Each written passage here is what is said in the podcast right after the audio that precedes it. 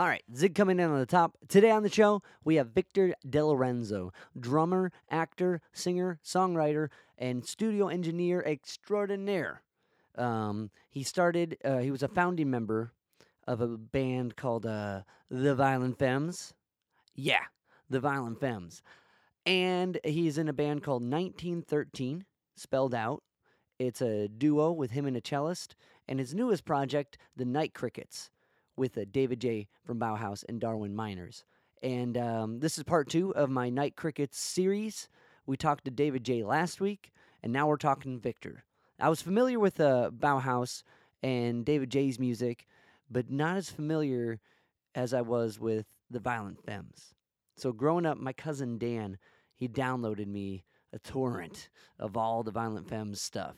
Right, I was familiar with that first record, and I remember hanging out with him in Dallas, and he was ripping music from his computer onto my. I think no, he just gave me a hard drive. That's what it was from his hard drive, and he gave me all the Violent Femmes stuff. And there was something about those songs and how they were performed and how edgy they were, but how like easily they flowed and through madness. There's some parts like if you listen to Blister of the Sun, there's those breakdowns that are just on the edge of like, how does anyone recreate this and then bring it back home? And there's so many songs that like that that are of the Violent Femmes, so many songs that are just like on the edge of like, are they gonna land it? But they land it and it's so smooth. So it's this captured chaos that doesn't even feel like it. And they do it in a way that cultivates this unique approach to like modern folk music with a punk attitude. And after talking to Victor, that was a huge goal for the Violent Femmes was to cultivate their own uniqueness.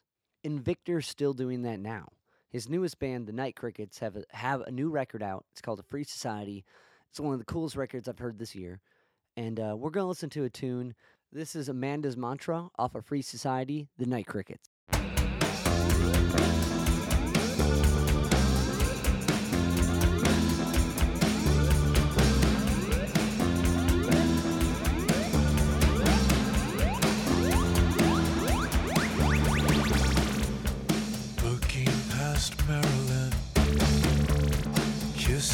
James Dean. Whoever thought forever would begin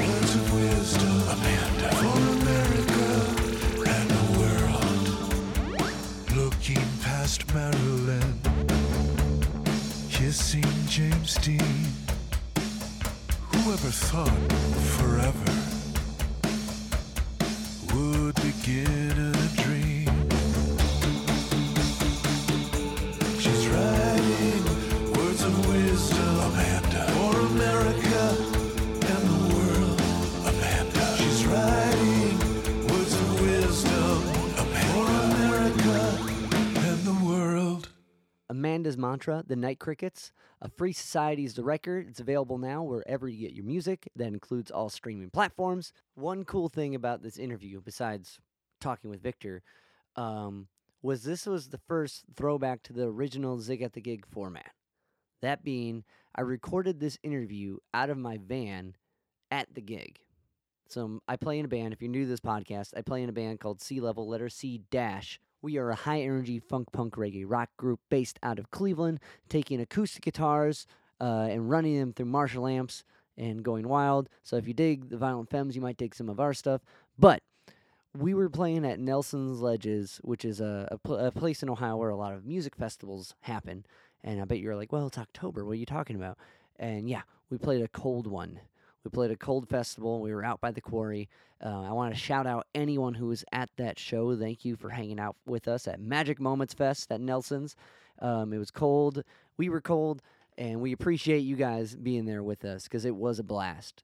But before we hit the stage, I was hidden away in my van talking to Victor, which was uh, my initial pitch for how this podcast would work. I'm like, oh, while we're at the gigs, I'll interview people before we play, which um, eventually crumbled. It became too much to be at the gig, do the gig, get ready for the gig, and try to interview the guy you're playing with. No, it didn't work, but it was a fun idea. Um, yeah, this was a great, great honor to talk to Victor, and I couldn't ask for a more pleasant, insightful interview. Um, if you're really into acting, this is a great insight into the parallels of acting and music. With that being said, if you can like, rate, review, subscribe to the podcast on one of the podcast platforms, it helps me keep talking to cool guests and sharing their insights with you. So without further ado, here's my conversation with Victor. Awesome, man. Well, I'm super Yeah. excited to talk so, with you. so we have that connection off the bat. Um, wonderful. I guess you know I, I'm gonna delete in delete in my first question. I guess off your cousin. Uh, your first cousin or not? One of your cousins sold you your first drum kit, right? no, actually, uh, what happened was my cousin Michael, well, when I was in high school, uh, he had a friend who was selling a drum set because he was going to Vietnam. Hmm. And so my cousin Michael asked me if I knew anybody that would be interested. And I said, no, not really. I don't I don't really know anybody that plays the drums now or wants to. But then the more I thought about it, I I couldn't even believe I heard myself saying, but maybe I should buy it. and and he said, "Oh, really? Why, why do you want to buy it?" And I said, "I don't know. It just seems like it might be the right thing to do, and and I would like to help out your your friend." So I got a set of uh, Slingerland uh, four-piece Slingerland drum set um, with cymbals for three hundred and fifty dollars, and I wish I still had that set. oh man, the, th- that's a good deal to get everything in one package for three fifty. I know, not bad. I know. Very cool. Um, because you were you were playing what uh viola right before. when I was in grade school, uh, there was a, a kind of a, a soft music program at my grade school. I, I grew up in Racine, Wisconsin, and I, I went to Catholic grade school and high school. And at Sacred Heart, um, I think around maybe fourth grade, that's when um, we were offered the idea of playing a musical instrument. And they only had string instruments available at that time. So I, I chose to play the viola and I studied viola for I think it was only a couple years, and then I started taking piano lessons. And eventually, I decided when I got the drum set I told you about, after fooling around just playing to records for a while, I decided to take instruction. And there was a, a great uh, drummer, music teacher in Racine named Joe Police. And he his claim to fame was he came to prominence in Chicago in the 40s and 50s. Uh, he was a big band drummer and he was contemporary and, and friends with Buddy Rich and Louis Bellson and Papa Jo Jones and you know all, all Yeah. kinds of those early drummers. And and so what I got from Joe was not only uh, an understanding of how to read music, rhythmic notation, but also uh, the artistry of, involved with playing the brushes. And that's something that I took into my career with Violent Femmes. Uh, uh, of course, to play rock music, I had to bastardize the the system a little bit, but uh, but yeah, I, I'm indebted to, to this day to Joe uh, getting me started with playing the brushes because I absolutely love playing the brushes. It, it's a whole different like texture and like how you like use like a with like especially the femmes use like a, a minimal kit like the Right. brushes bring out like what the cymbals uh, the hi-hat does and like i it, it's interesting because not like getting ready to talk with you i was really listening for that and like Uh-huh. maybe I, I I noticed the brushes before but like listening through i'm like I, I don't hear as many cymbals. So is that like Right. part of the part of the work is like is that part of it? Is uh Well, when I when I decided what I was going to attempt to do with the Femmes, my first consideration was, what can I haul when I'm walking on the street going to to to busk? yeah. Because because essentially what we would do in, instead of even though we did do this sometimes rehearse in a in a musty old basement we like to go out on a nice summer afternoon and and play music for the people on the streets. So i couldn't bring well i couldn't economically of course bring a full drum set. So i decided well what i'm going to do is i'm going to develop a style that can apply to just one drum. So i can Mm. simulate or give the impression of a full drum set with just using one drum and at that time, I thought the easiest and fastest and mo- most unique way to accomplish that would be to play brushes. Because with brushes, I have found that I can play louder with brushes than I can even with sticks. And also, there's so many more applications with the brushes that are available to you that you just don't have using a very um, solid piece of wood being a, a drumstick. No, that that that makes sense because of the like uh, watching you play. Like, are, you- are you using like when I look at the brushes you use, it doesn't look like the metal ones, or uh, they look like Well, the I big use- kind of broomy ones. Right. I, I used to use metal brushes exclusively until I was introduced to. Uh, they're called. Um, let me see what think what they're called now. I think they might be called wicks. You know what? Here, wait. I got a pair. I got a pair over here. Let me look at them. um, yeah, I'm kind of spacing out what they are. Yeah. Okay. They're they're regal tip. Uh, with uh, they're called whiskers and they have a, they have a, a, a metal handle and then a nylon um, uh, brush itself. So uh, what I found was that the uh, brushes, the whiskers, were easier to play because they weren't as heavy as the uh, metal strand brushes, and also they were more dependable uh, as as far as taking them on tour. I didn't have to constantly be buying new brushes every week because uh, these whiskers seem to last uh, quite a long time. So, so there's a few different reasons why I started playing them, but but I certainly love them, and I um, if I was smart, I should probably ask them for an endorsement. yeah, totally. Well, so like with the idea of busking with the Femmes, how did that kind of like become the this is how we're gonna go do it? Like, cause you guys, you and uh Brian started as a rhythm group, right? Just back. yeah, we called ourselves the our, our rhythm section. The two of us, we called Violent Femmes, and the reason we called it that was because Brian um, was talking to a friend one day, and the friend asked Brian if he had uh, a brother or a sister, and Brian said yes. As a matter of fact, I have have a brother, and and then the friend said, well, is he a musician also? And and Brian was just kind of playing along, trying to just shut the guy up. And he said, "Yeah, he, he, he he's a musician too." Um, and the the friend continued and said, "Well, does he play in a band?" And Brian said, "Yeah, he plays in a band. It's called um, it's called uh, uh, Violent Femmes."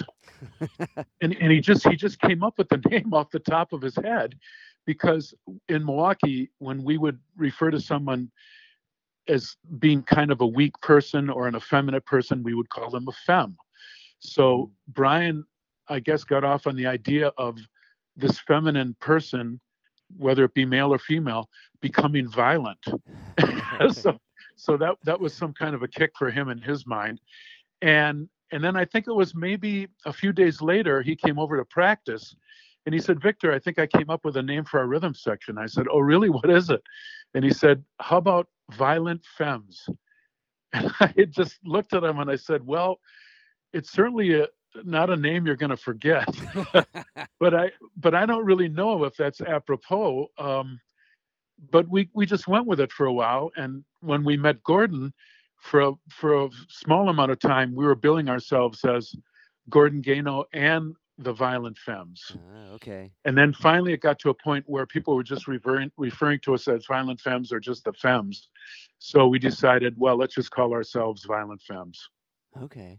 So like uh, so so the idea of busking was just like um, was that just where you guys would practice, or how did like the idea of hitting the streets like with the Femmes, like? Well, it was hard to us for us rather to to get a job in the regular clubs because we were so unique at that time. Yeah. Uh, playing an acoustic mariachi bass, uh, one guy playing a snare drum with brushes, and then this other guy singing these incredible uh, young adult minded songs and they also happen to be very catchy so so even though we had that going for us it was still looked at as a liability for us in the Milwaukee music scene because everything at that time was hair metal and full drum sets and stacks of Marshalls and and what have you. But uh, we were just we were just the weird uh, psychedelic farmers on the on the scene, and people didn't quite know what to do with us. So we figured, well, the hell with it. We don't need to go play in a club. We'll just go on the streets and play. And uh, I think that not only was something for us to do, but it also really honed our craft as far as being the unique musicians that we became. And also, we could use that in the future, busking outside, as a real good promotional tool. When we were in different cities, we could just go play on the street anywhere. We didn't have to be in a club. Right. And then we, we would just say, hey, if, if you liked what you're hearing this afternoon, come and hear us tonight. We're playing at so and so, you know. Yeah. And and then I don't know when you play when you play when you busk when you play on the street you never know like how that's gonna go or who you're gonna interact, interact with and Well, uh, you you can tell right away if people like it or not because Right. they either stop to hear you or they keep walking. I was gonna ask because like I've done a I've done a fair amount of busking. Uh, me and a friend started this thing called Busking for Bread, and we would pick a fundraiser and busk all summer and donate it. Um, but like, like there's this certain there's like this you you like how you just said you know what catches someone's ear and how they interact with that, and like as you're in that process, you're like, okay, I got to do more like that today because that's working. Did you notice Right. that like really affected the songwriting? I'm not sure it affected the songwriting, but it certainly affected the way we delivered the songs. Okay. uh, we began to to see, like you said, which songs were going over with people, and then also um, we developed our shtick of how to interact with the audience, and that was something that was invaluable because Right. When you're on the street, you're not just dealing with a rock audience. You're dealing with all different kinds of humanity walking up and down the block. Yeah. So so we had to figure out how can we reach this group of people that we're singing to right now? Is it an older group of people? Is it a younger group of people? Is it just women? Is it a combination of men and women or just men? And I mean, we started to take all those things into consideration. And I think that's really what developed us into to really, really fine performers, if I do say myself, as far as dealing with uh, an audience that you don't know what to expect from them and they don't know what to expect from you. Right. Right. Well, that's so like during the like I mean I know you have a you have a little bit of background in theater, right? Was this yeah, kind qu- of like quite a quite a big background, as a matter of fact. but I mean at this time, like when you're starting the Femmes, like Yeah, I, I was Okay, on the stage from nine years old. oh yeah, so Oh, yeah, sure. Oh, Oh, so- sure. I, I did print ads for for the paper and for magazines. I did little uh, if if someone needed a kid in a play yeah, happening in Racine, I I would be there. And then in grade school, I I started to become more and more interested in theater and in acting and in films. In fact, when I was first getting interested in the arts, music to me represented to me something that was in part of a film or or a, a play. It, wasn't that I was into rock bands or really any kind of music at that point in time. I was more interested in becoming an actor.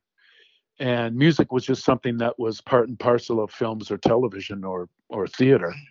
So so I didn't even really become interested in music until 1968 when my cousin Chris took me in his basement at his parents' house and he said, I want to play you this single I just got. And I said, Really? What is it? He says, It's by the Beatles and it's called Hey Jude.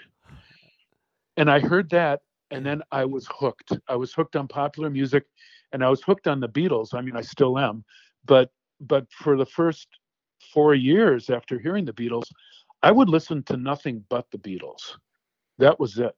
Yeah. So so I wasn't involved. I wasn't interested really, except in a passing way. You know, the Stones or Creedence or or uh, Deep Purple or you know what, what have you. Um, yeah, I, I was more interested in in the Beatles and jazz because I was studying with that that drum teacher I told you about. Yeah, with Joe Police. Yeah, and uh, and I really got into to jazz then, and in all different aspects of jazz, whether it be Dixieland, big band, uh, small groups, avant-garde, uh, what have you. I, I just I just fell in love with it. Yeah. How how did it how do you introduce avant-garde? Like that's not one that's uh, easy to just be like, yeah, this is cool. like Well, because what jazz represented to me uh, from a drumming stance was that you really played the drums in a musical way. It wasn't just a timekeeping aspect. right. You could really express yourself through the drums or through the cymbals, which would be accepted more, say, in a traditional jazz format, or certainly more wide open in an avant-garde uh, setting. It becomes yeah, it does. It becomes way more melodic and sequenced Yes. with. But that's like if you're just starting with that, that's such. But you know, it's interesting. Like with everything that you, you like to come from like a, a theater background to be in like this kind of like big picture mentality, like Mhm. and and to start with like uh, uh, viola and then jump to piano. You started in the middle clef. Now you get both ends, bass and treble. Right, you, you know what I right, mean? You got this right. which made me- reading music probably really easy. But, um, right. but you're getting this huge, like, uh, vast view of music and performance all at the same time. And Right. like, I I feel like w- with working with a lot of people I work with, or just like how I started, it was very micro, it was very small and focused in a way. Like guitar is what I started with. So good. I was like, I can figure this out, you know.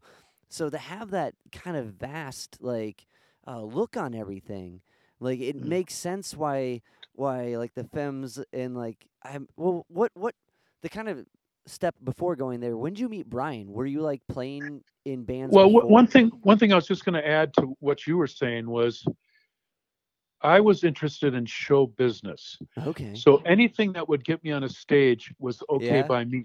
okay If that mean if that meant I was reciting a poem, if that meant I was playing a role in a in a play, if that meant I was playing guitar, um, or drums or what have you, I was just interested in being on the stage.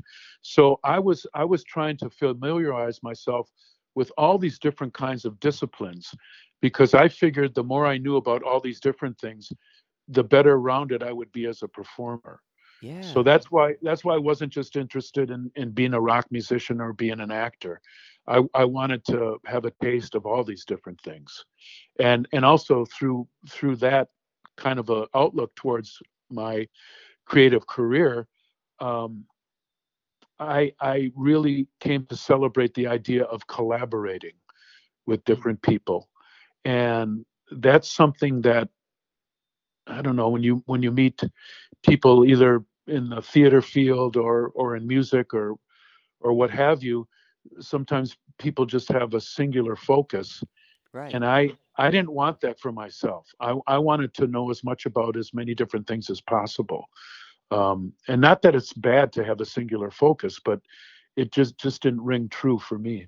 Well not, yeah it's almost a, mo- a more mature kind of like uh, bigger discipline to understand all these different facets and be able to like work in any of those. Like it's kind of a uh, the bruce lee be like water thing is like you can fit anywhere and really express yourself to the fullest and like that's like the pinnacle of whatever like outlet you want to get into you know? And like sure. that's that to have that at the beginning is fascinating you know not at the beginning but during this earlier process like like that's that's so cool. Like was there like um the kind of well another thing i want to put um out there i was talking with uh i talked with victor wooten and we uh his wife's an actor and he brought up the importance of of acting to the musician and like how like that not only with performance but the whole like meisner kind of like mentality and the like repeating hearing repeating i don't know if you dove into any of the schools or anything like that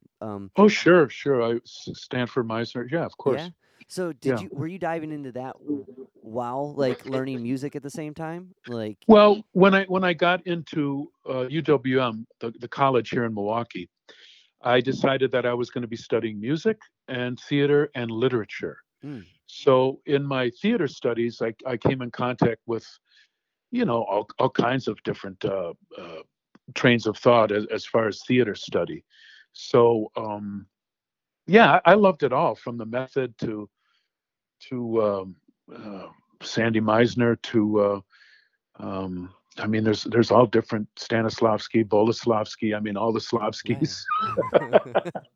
but I uh, I I uh, really fell into it in a in a great way because it was just so exciting for me that I I thought here's this opportunity. I mean, how many people have this opportunity where you can assume another persona right. and and then and then develop it, uh, research it, and then present it to people, and then have have you come off stage and someone say to you, "I didn't even think that was you up there," and that was the biggest compliment when you could really. I guess pull the wool over someone else's eyes in, into believing that you were someone else. And I, I just found that fascinating. And then I think it kind of dripped over into my idea of what a drummer for Violent Femmes would be because I figured, okay, I, I've got to have a little bit of humor in what I do. I want to be big on stage, and also um, I want to I want to just make sure that that what I'm what I'm doing is exciting for me, and it, it's not just the manic drummer. It it's got to have some kind of a subtext or a story behind it that I could bring on stage every night so I could try to play differently every night so I wasn't just locked into one shtick. you know? Right. Wow. Yeah, no, that totally makes a difference because each uh, with the Femmes, everyone was so unique, and you guys stuck out in the best way out of a lot of artists coming out at that time. And like Yeah. to come up with the idea of filling in this kind of character, not only is like it sounds like a, healthy outlet creatively, but also just Mhm. like kind of personally to be like uh, yeah, to to be able to put your space here and step back. Is that Well, you know, it, it, probably wouldn't work for everybody, but it Right. certainly worked for me because because of my background and, and what I wanted to bring into it. Um, the other guys, Gordon and Brian, were more or less just musicians looking for a break. right? um, but I had this whole other aspect to what I wanted to do, and and sometime that would that would get me into trouble with the other two guys, because I had a bigger vision of what I wanted to pull off on stage, and they thought it was okay just to play music and and stand there, Hmm. and and I I wanted to develop more and have it be more of a theatrical experience, rather than just primarily a music experience. Huh. No, that like be, when you when you have a stage, right, and you have people that are coming to you, like that's your chance to make that that that thing no one's seen before because that that's kind of what uh what Victor was saying when I was talking. Well, it's weird. I'm talking to both Victors now. Um, w- with uh with Victor Wooten was saying like when you have people's attention there, that's when you you make it worth their their time being there. They got a babysitter. They got someone that they t- called off work, and like Right. you put on that show, you know, like which which only enhance the music, enhances the music. But it's like Yeah. it's hard enough just to get people to be like, I like your song. Let me show up. So I, I get both ends of that. Um, well, when I was when I was in the theater company Theater X, I, I came into Theater X because my friend Willem Dafoe, who was in the company, uh, decided to to move to New York to yeah, to find his uh, his uh, role there as far as how he fit into the theater world in New York at that time.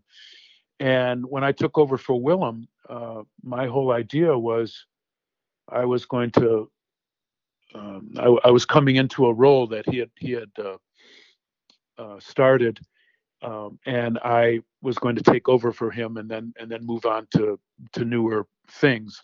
But I, I had to fulfill this commitment of of uh, playing out this this play uh, that Willem had started the role for.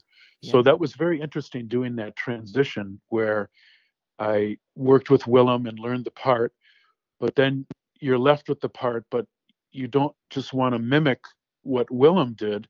You want to make it something that is personal to you. And so that that really had an effect on me of not only how do you take over a role that someone else has created, but then how do you make it new for yourself and the audience every Mm. night? Even though you perform it night after night, the audience is seeing it maybe just for the first time. Right. So so how do you make it an individual experience for those people and and not just repeat yourself all the time just just to give a performance? Um, it's it's a hard thing to do and I can't say I was always successful doing it, but but I certainly tried. I mean that that was in my mind. It, you know, I, I can't I can't believe anyone would be successful doing that exactly every night. There's no way, you know. What Yeah. did you find like kind of helped you do that? Like kept that role fresh and kept that that uh the ability to express yourself fully but maybe in someone else's like character or song or like Right. Well, one of the wonderful things about Violent Femmes, and, and there were many, um, was that we could really express ourselves on our instruments. It wasn't as though, hey, Victor, you came up with that part, now just play that part. right. I mean, everything was malleable from night to night. So that certainly helped to make it fresh. Also, we were always coming up with new material, and we didn't have a lot of time to rehearse. So a lot of times we would just try out new material in front of the audience, Mm. and we wouldn't even know what we were really doing. But we were just chipping away at it like a piece of alabaster, and we're, we're hoping that we're going to get a worthwhile sculpture out of this thing after we're done chiseling it and and a lot of times that added an excitement just because the audience didn't know and we didn't know either so so we were all kind of standing there in the same position um, but wanting to be entertained But that that keeps that oh, that make that checks out. Well, that makes sense because like it's all like this could be perfect or not. Like yeah hope we yeah land it. And like I think right. you have to have that level of communication as a group and musician vocabulary to be able to have that type of perf- performance. And like, right. I get th- I guess you know going back to the idea of busking that makes that a very comfortable thing to do yeah. because like there's no like there's no expectation of it has to be like all right you're on at 5 you're done at 6 what are you doing? Right. you know? Yeah. Well we encouraged each other to be different in fact we always had a saying let's cultivate our own uniqueness. And that that was something that really uh, it was almost like um, our mission statement in a way.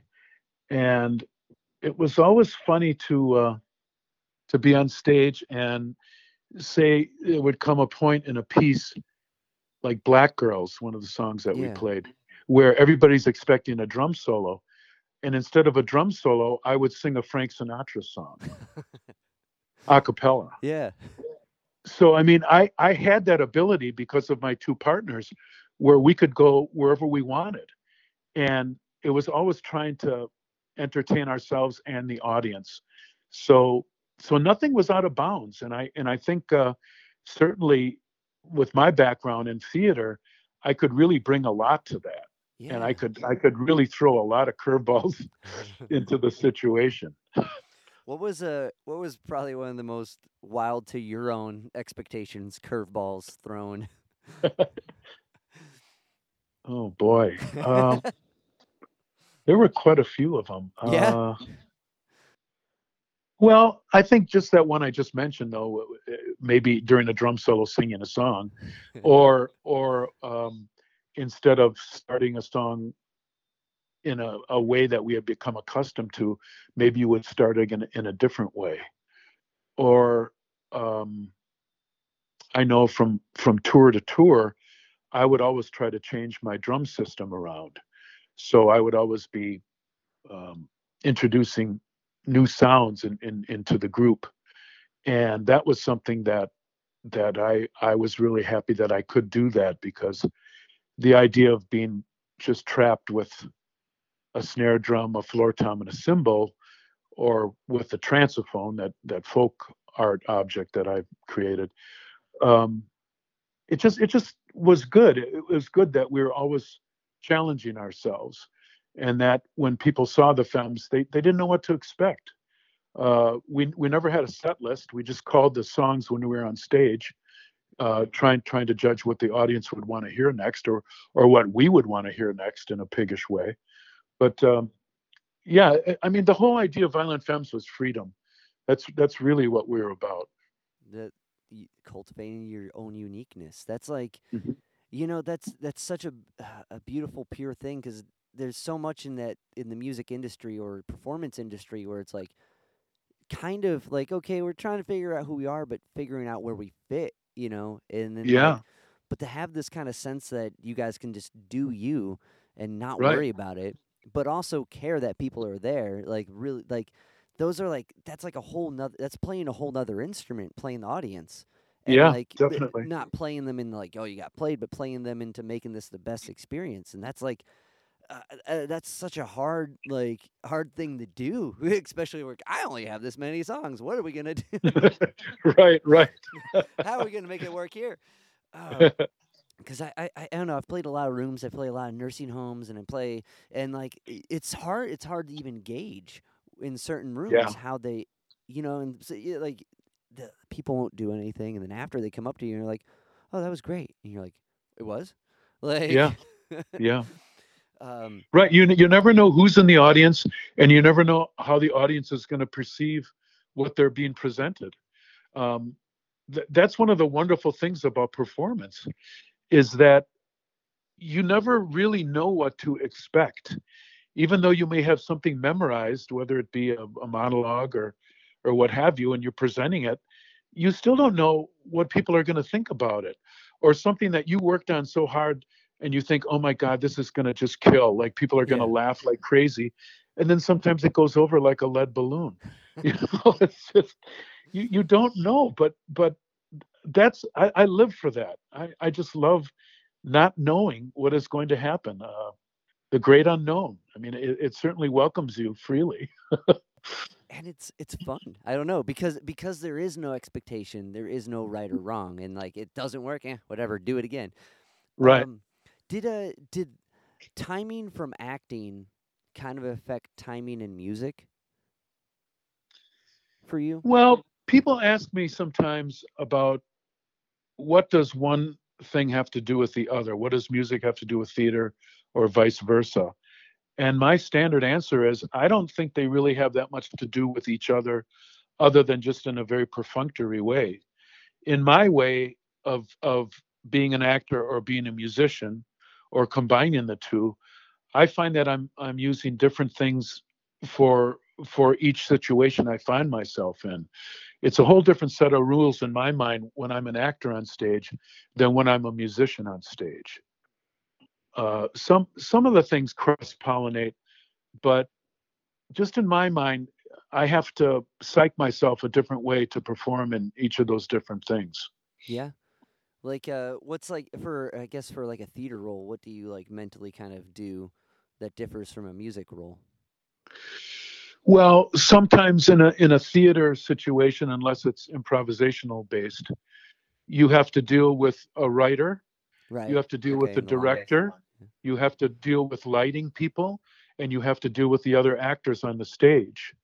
Sometimes as a musician, you're dealing with other musicians on the stage, but you're not really getting into the background or the subtext of what's being delivered. Um, and, and, and in that way, I, I think it's it's very different those those two different forms of presentation. I think that's very well said because like with with songs, it's almost better that you don't know exactly what it's about because it Right. means more. But then in a role, you got to have that like you got to know exactly to convey it. That was really Well, you have to have an understanding of what you're trying to present, right. and it, it, it may be totally wrong, but it also might be totally fascinating. Yeah. I mean, I've had I've had the experience sometimes where I presented a scene to a writer, and the writer will say, "Oh my God, I never thought of it that way," and that's that's the wonderful thing about interpreting music or, or interpreting text um, is is that there's no one way to do it. That's beautiful. I think that's Yeah. like it, it- I what made me think think about the idea of timing comparatively is I had a student who just did a musical or no, sorry, did a, a play and then did Uh-huh. a musical and who's in my class and I was just like watching like how certain timing things went in each, you know, because I was just che- like cheek to cheek. It was I was so stoked that he was doing this, and like you know that's just so cool. And like thinking about the rhythmic aspects we've gone over and seeing how they play out dramatically, or you know what I mean, like so Sure. like especially getting to talk to a drummer of your caliber, like so that, that I think that was well said. Um, one thing I wanted to kind of bounce to is 1913 um, Sure. your duo group, which is Yeah. fantastic. oh, And, thank you. I love 1913. it's so cool, and like it it just it goes everywhere, and how um how your cellist builds these loops. Now, like I I didn't see any like live performances. I've just been going through the the records I can find or the, the Oh, okay. streaming. Yeah, there's there's certainly some live performance stuff um, that that you can find on YouTube. But uh, yeah, I'm I'm glad you appreciate the uniqueness of of 1913 because it's something that I've been a part of now for 10 years, Yeah. and and uh, I love playing with Janet. Um, it's funny because uh, I just saw Janet in a different light yesterday because her father just her father just died a couple Oh. days ago, and uh, I just went to the funeral yesterday, and you know emotions come out in a different way when you're at a funeral and you're Right. you're dealing with memories, and uh, I was just kind of surprised by some of the things that Janet was telling me, but uh, she's a great musician, good writer, good performer, and uh, also I'm I'm indebted to her because she lets me be what I want to be on stage, um, and and sometimes as I referred to before, maybe that got me in trouble with the femmes sometimes, but uh, but Janet appreciates what I do and how I how I present things. So uh, we've had a really good time, uh, not only writing and recording the music but playing live, and lately too we've we've in for some performances we've expanded the band a little bit where we have a, a keyboard player who plays with us. And then also we have a singer that sings with us and also a saxophonist. So so 1913 can perform as a duo but we can also expand and and, and do larger uh, group presentations as well. Awesome. Because like I was gonna ask, like with like the kind of expansiveness of like the femmes and like the the looseness, like when you're playing with loops, you can't be as loose. So like no not at all not it's at all exact opposite. yeah you have to lock into it the, the first layer is is usually what i'm supporting Okay. and and i have to be not only playing clearly and have a very sound rhythmic foundation for janet but then also i have to well i had to i should say develop another sense of playing along to the loop without really hearing it if that makes any sense Oh no, it totally does. yeah it's like it becomes second nature to you and and you don't have to concentrate on so much that first layer because you want to complement what janet is playing on the last layer Right. which is usually a live a live uh, cello performance so so it's it's it was maddening for a while but now i mean after doing it for so many years i, I don't even think about it at all and if and if janet uh, has some kind of a little hiccup in that first loop she hears it too. And then while we're playing she will correct it. So so we have all kinds of checks and balances built into our little duo. Yeah, well, when you're looping like that, 'cause uh, with I play in a group, and like when w- one guy can't make it, I got a whole loop thing, and like Okay. if the other guy can't make it, so I as long or if no one makes it, I can I can do this loop thing, and like it's whole like, Yeah. like it's exactly like you're saying. If that first one's messed, it's like we're starting over or we're committing to the end. How are we gonna play around right. this hiccup? Um, but that's like a whole new character in a way, like Yep. because of that. Now, w- uh, branching off, did th- like this kind of like practice and this kind of like attention to this new character that's really focused, but complimenting and like that one. I guess before I finish that question, that's very jazz. Is like Yeah. when someone's playing the lead, you build off what they're doing, whatever it is. Sure. Um, but did that help with uh, the night crickets? Because from what I understand, is you would send just the drum tracks to David J. Well, what I would do when when we started the Night Crickets, I, should give you a little background uh, first. When uh, the Femmes played Coachella, the Music and Arts Festival in California in 2013, And backstage, I met this guy named Darwin Meiners. And it turns out that he was not only a musician, but also he was the manager of David J. And and we started talking music, and he wanted to know if I if I knew anything about David, and I said I, I don't really. Uh, the name isn't familiar to me, and he said, Well, have you heard of this group Bauhaus? And I said, Well, I I have heard of the group Bauhaus, but to tell you the honest to God truth, I don't know any of their music at all. Um, so he said, "Oh, okay, because I think you would get along great with David if you met him." And I said, "Well, hopefully this will happen someday." So about two years later, Darwin invited me out to the West Coast to be a part of a video he was putting together for one of his songs, and David was a part of it as well. So I got to meet David, and I started talking with David, and he said, "Victor, you're not going to believe this, but you would not believe how much Violent Femmes uh, influenced Bauhaus. And I said, Well, aren't you doing some kind of gothic rock kind of a thing? I mean, yeah. that doesn't really sound like the Femmes to me.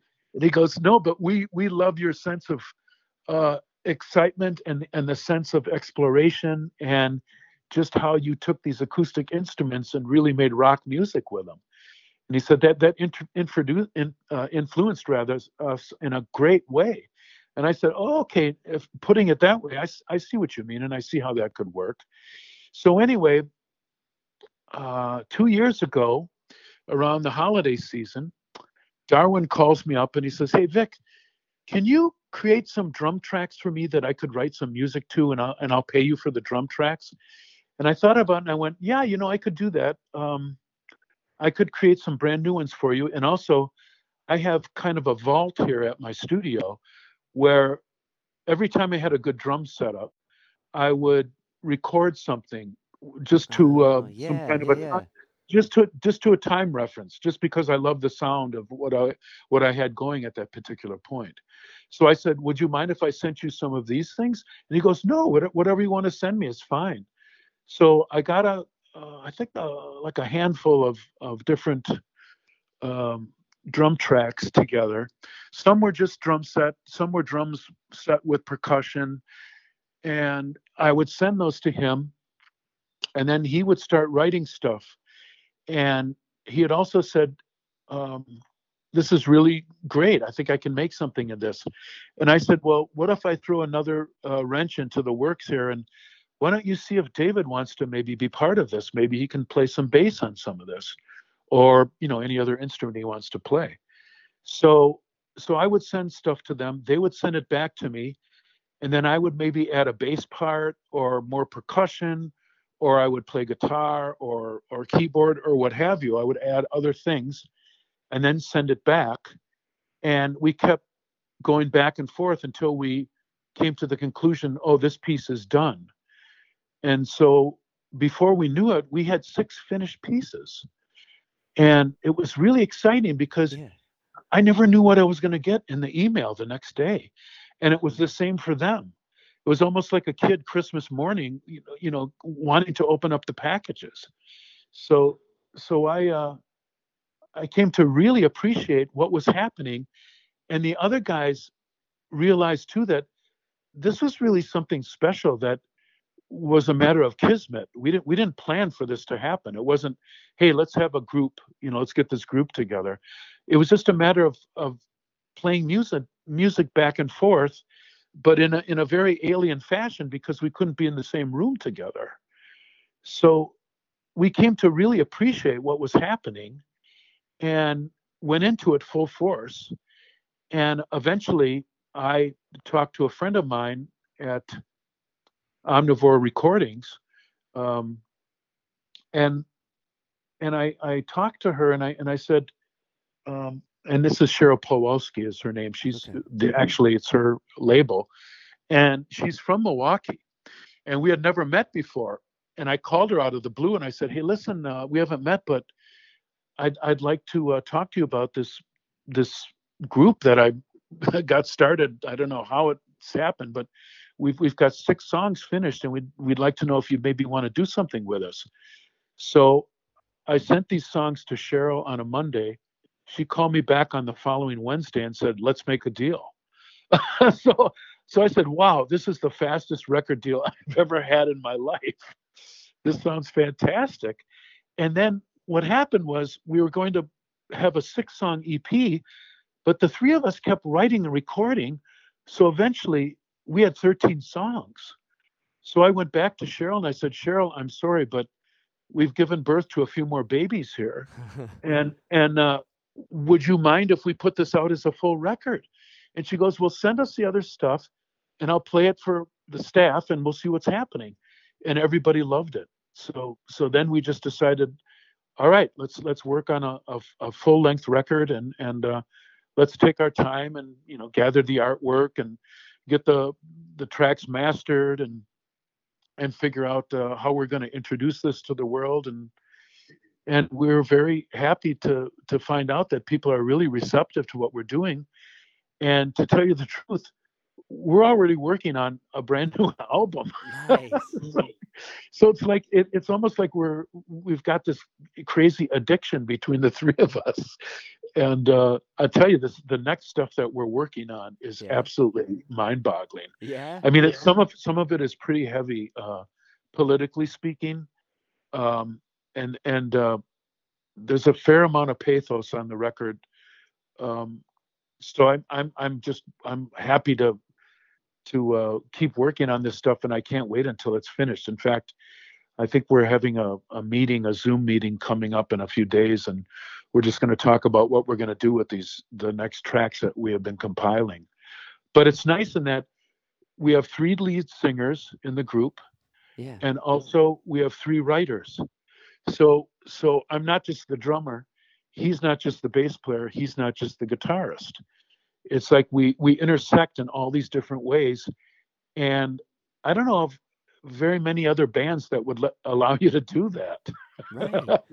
Well, it's Yeah. like it's like an amalgamation of of all Yeah. those characters put together. And like it's interesting. I talked to I talked to David J a few days ago. Oh and- great i'm glad you talked to oh, him Oh, it was it was amazing. I'm I, this record I've been blasting it nonstop. It's such a Oh, good record. good. Free, like free societies, like at one politically, it has to get more expansive from a free society. Like conceptually, Yeah. that totally makes sense.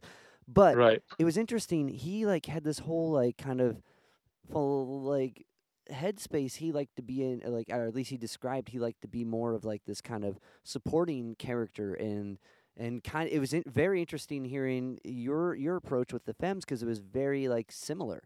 And it makes so much sense why you guys get along so well and why this record keeps feeding itself and how you guys keep coming up with more because it seems like Right. that's the ethos that like you both thrive in.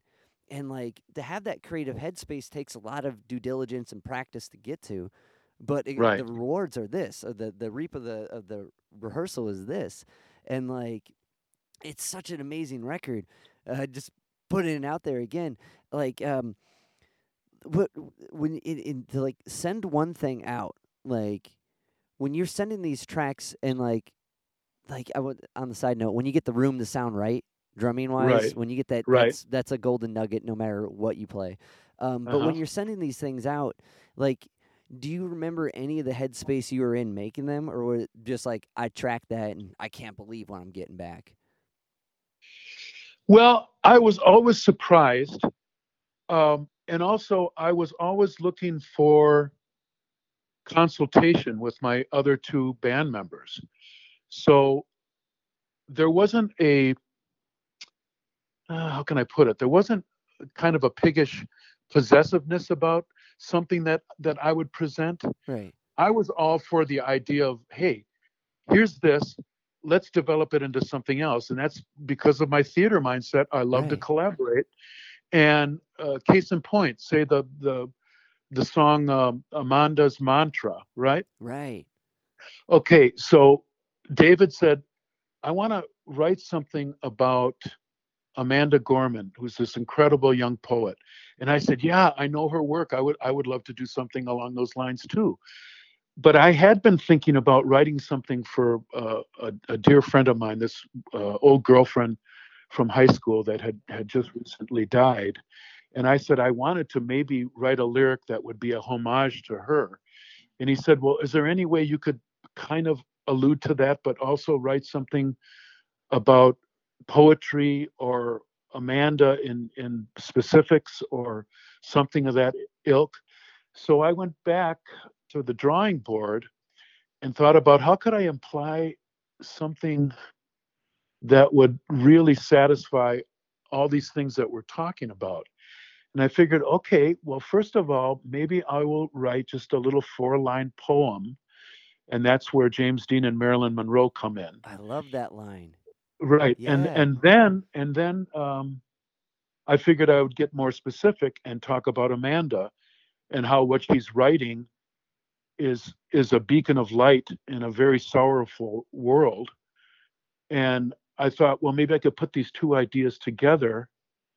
And the music that came back really threw me for a loop because you know that that strange electronic keyboard, the bubbling sound and and all this. And I went, oh my God, how how is this going to work now with these words I've come up with?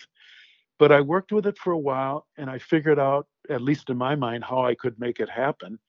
And then I sent it to the, the other guys and and thankfully they they really loved what I presented back to them. But that was another sense of and and even at, at the end I, I was just going to call it Amanda. Right. And and David said, why don't we call it Amanda's mantra?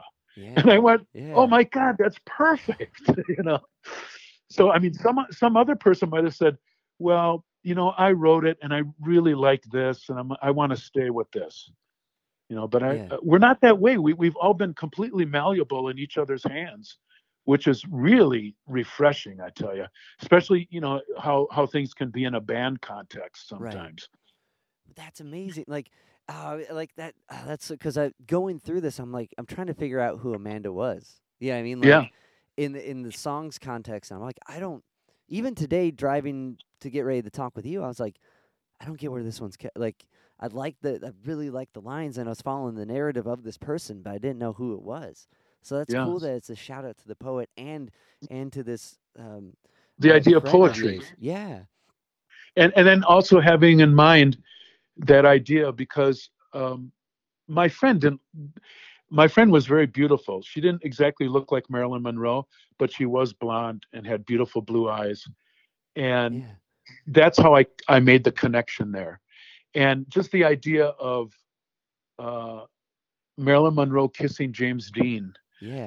I just had uh, like it was like high powered romance for me yeah, but that's such a good line. Like, i know I'm, um, I think that's the first song I heard when Ray sent me everything. I was like, "Whoa, this is Oh. this record," because like I got them all jumbled or whatever. And Right, like, right. But I'd rather I'd rather hear everything before reading about it, you know.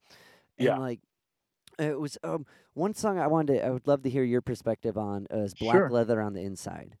So oh when yeah that one came together, David David was telling me it was a, from this loop from Peter Laughner from this vinyl, right which is a Cleveland-based singer-songwriter, and Right. um, and I, I've I've talked to a bunch of people about Peter Laughner. So did he bring that up when he sent you this loop, or was this just a yes loop? Okay. Yes, he did. Yeah, he did. He he told me the impetus for that, and I had sent for for that particular piece, I had sent that uh, that drum track that was, I think I have to think back on it now. It was a series of percussion, and I believe it was two two drum sets, maybe not two complete drum sets, but there's a drum set on the left and a drum set on the right, and I just presented that and i didn't know what else was going to come back from that but then i eventually heard uh, the impetus for the story. David told me about that. And then um, david i think had improvised the bass line along um, to those drum tracks that i sent and he had told me a lot of the way he worked on this music for this album was he didn't even want to hear it until he was in the studio Yeah. and he, and he had a and he had a bass on Yeah. and then he would just say roll the track and he would just improvise and a lot of what you're hearing is just his first impressions Yeah. and i think that's what makes the album so it's so full of life and um, musicality in that we didn't have a lot of time to study Mm. what was happening. It was almost like let's kind of get these first ideas down and let's really hold them in high esteem. Let's always try to work with the first idea. Mm. It, it's Mm. like it's like the the practice of creativity was this record, like you know what you know what I mean like especially how how David's process is he's just going in and practicing coming up with Mhm. something which is like which is interesting because musicians don't practice creativity in the same way as like technique or like how to read right or you know what I mean like so like Yeah. I think that's part of why the process for you guys and like listening is so pure and like engaging. hmm I think it could be, yes. That's so cool. yeah, Um, it was a fun. I can't tell you how much fun it was to put that record together, and and how proud the three of us are of that record, and and and we're just so jazzed that that we're going forward now, and we're already almost, uh, you know, completed another EP or or a full length album. I'm not sure what it's going to turn out to be, but. Um, yeah, I, I I just thank God that that during the the plague, I, I just Yeah. had some other people to play with. It was it was just really a godsend. um, so like during that time, what did like aside from this, like I found myself having to get very structured in like, okay, Mhm. I'm going to spend an hour writing. I'm going to spend an hour doing this, an hour learning this, and like that's the only I had to structure my like days to get through that nonsense. Like Yeah, yeah. Like just you know, I, I don't. I, did you? What was your process like that, or is it just really honing in on this? Because I know you you have your own studio, and Well, I'm kind of embar- I'm kind of embarrassed to say that yeah. my life didn't really change. uh, I was I was still, you know, just me and my wife, and the way things are set up here, I have a compound where we have a, a duplex that we live in, and then behind the duplex is a cottage, and this cottage is my recording studio and my office. So I spend so much of my day here every day, and and I'm not really around a lot of people. So so my life didn't really change that much other than now I couldn't re- if I wanted to go out and be around people, I couldn't really do that unless of course you're wearing a mask or or or you're uh, going to see some people that you know have been fully vaxxed and, and boosted. right. So so that that presented a, a little drama of itself, but but I, I really didn't feel like, oh my God, I'm missing out on the world now or anything like that because I would still be here reading or writing music or recording or watching films or and you know this is another incredible thing that we had available to us during this time and that is YouTube Right. where you could go you could go and find these performances from these musicians or actors or writers that you never even knew existed right. and right. and i found it such an educational tool that i never felt alone or that i was i was really hungering for for other human contact because you know i had my wife i had uh you know my kids i could talk to on the phone i had grandkids here and then also i had janet you know janet and i maintained a a, a- a relationship uh, through it all. Uh, so yeah I, I i just felt like in a way you know welcome to my world. Yeah. that's what it was. You, you know, like it was interesting. Uh, um, I work at a nonprofit art gallery called Negative Space in Cleveland as well, okay. And uh, so are you going to bring us are you going to bring 1913 there to play? If you guys want to, I'll, I'll- sure we'd me- love to that. Uh, okay, I'll text you my email address and like cool we'll figure it out. That would be amazing. Um, but no that would the- be fun that you would you would love it. Just like describing how the excitement of like new performances. Like this is one of the coolest spots in Cleveland.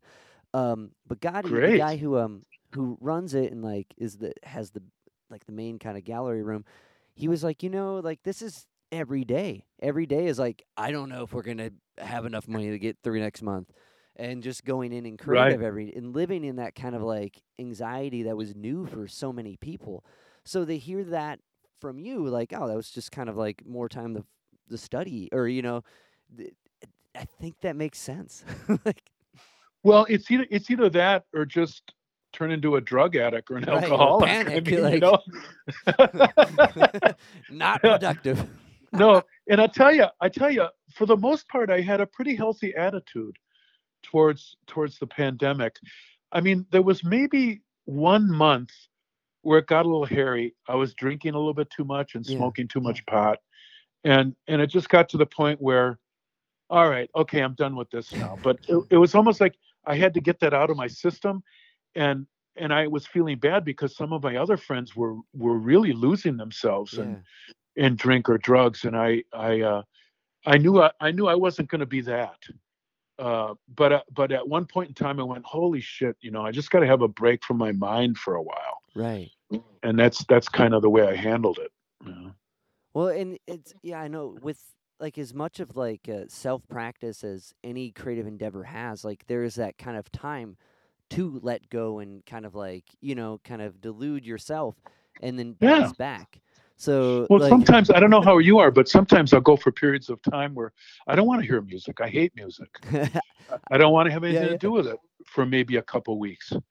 You know, and then I'll then yeah. I'll start listening to records every day again, or or playing the drums again, or or guitar, or or whatever it is. But but I I think that's healthy sometimes just to reject everything, and then it gives you a, a freedom to maybe come back to things in a fresh way. yeah. No, I definitely agree with that because it's it's Um, it's exciting again. It's putting that new spin, just like not Right. doing the same show, but you know, the, and Yeah. like that's that's a hard balance. A lot of people, I think, are one or one extreme and the other to come back to it and find new ways to look at the at the cup of music. Oh, I'm going to look at it from the bottom today. Oh, that's a different Yeah, thing, yeah. you know. Right. Um, Well, one thing that I'm excited about too, I know Yeah. you mentioned before that you're a teacher, yeah. And it, it's funny because I was talking to my daughter yesterday, and my grandson Milo, who's five years old, Yeah. he's coming over next Thursday for his first drum lesson. No way. That's so exciting. I Oh, know. so I'm excited about you. it. I'm excited about it, and I, and he's crazy about it Yeah. because you know I, I bought him a little a little uh, drum set uh, when he was two years old, and he's had this little toy drum set to deal with, but now he's going to get to come and and play on the real drums, and I'm going to start teaching him you know rhythmic notation and and and everything, uh, and I I'm excited because I I used to teach a long time ago, but I haven't taught in decades. No. Well, it, it can be taxing because you you really start to care and you really want Yeah. people to grow and like, but when it's when it's grandson, like, oh, he's gonna. I'm so excited for you. That's gonna be so awesome. Yeah, it's going to be fun. Because your son plays too, right? And he's Oh, my son is a he's on the great record, drummer. right? Well, he's a great. I mean, he plays. He's one of these people that makes you sick because you can give him any any instrument and he'll figure out how to play something Yeah. on it. But his his drumming is incredible, and he's a great producer and engineer, and uh, he's living out in Los Angeles right now, and he's uh, he's uh, you know member of Langhorne Slim's band, Mm. and uh, uh, they're out on tour right now, as a matter of fact. But uh, yeah, Mal is uh, he's a great musician. In fact, uh, he's going to be coming back here uh, in December and for the holidays, and then we always uh, manage to turn on the studio and, and record something. So so that'll be fun. But uh, Do you um um do you think like being a drummer kind of lends to uh like studio like thought because you're behind a band, you're kind of guiding a group and almost live producing in a way. Do you think that kind of like makes the idea of recording and engineering and producing more clear? well, let's see. That's that might take a while for me to answer because no, because I I think it's a very good question in that when I started to get in, like I told you before, music to me was just something that was in a film or television. Right. And then when I started to become a musician, I, I became more musically minded. And I find that as a producer or as an engineer or as a drummer working in a recording context, it, it really helps to have not only a good understanding of time and how time is applied, and you you know you can play behind the beat, in the middle of the beat, or in front of the beat, and that's that's very right. important uh, how you influence the feel of the music. And when you're an engineer, you're trying to capture what is being given to you by, let's say, in this sense, a drummer. Okay, what are this drummer's strengths? How does he come across in a recorded way? Has has he or she ever been recorded properly? Um, what can you suggest to the drummer, being a fellow drummer, that will help them accomplish what they're trying to do? Um, so I, I, think it all comes into play in, in the world of music and the the world of expression. Um, and and I would think that having an understanding for me as an engineer and as a producer, I mean, I got my first tape recorder when I was nine years old. So my father, who was a barber, I had a friend who was like one of these guys that, hey Vic, I got this new toy. You should. I got to show you this thing I got. You know, whether it would be a car or Yeah. uh, a new set of hair clippers, or or or in this case, he had this little reel-to-reel tape recorder, which I still have here. I'm I'm looking at it right now. Uh, yeah, it's Yeah? A, it's I got it when I was nine years old, and it's got, uh, you know, it's it's a, a reel-to-reel. It's only three-inch reels, and it's made by Aiwa. But uh, that started me on my journey, and then I I mean I still have all my different tape recorders except for when I had my pro studio upstairs here. I had a a, a, a hybrid Sony uh, MCI 24 track, a two inch machine, and I, and I sold that when I sold all my my pro gear, and this that was about maybe 10 years ago when I sold everything, and now I just work on a digital workstation. But um, yeah, all, all that stuff applies. I, I I think the more knowledge you have in all those different worlds, um, you can bring it to bear and and and uh, not only help yourself but help other people. I think that's well said and very insightful. Because, like, I don't know, I've just, uh, I've noticed a lot of my drumming friends also are interested in recording and producing. Right, a lot Um, of drummers are. That's that's true. Um, but Victor, thank you so much for your time. This has been a very engaged and enlightful conversation for myself, and I really appreciate your time. Well, fabulous. And I, is this towards uh, something you're writing, or or what is it for? Uh, podcast. Oh, it's a podcast. Okay. Yeah, yeah. Oh, wonderful. Um, I wasn't sure. Okay.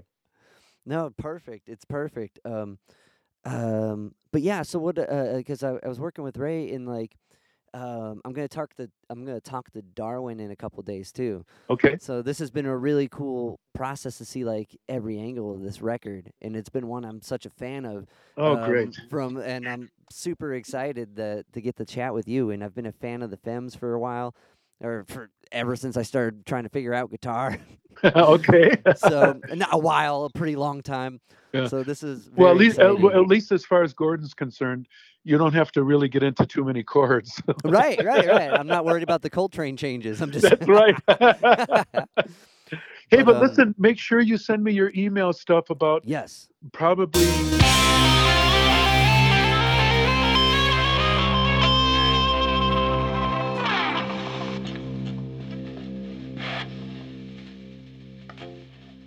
Yo, Spike Spiegel here. You just listened to Zig of the Gig podcast. Keep riding the bebop. See you, Space Cowboy. Bang.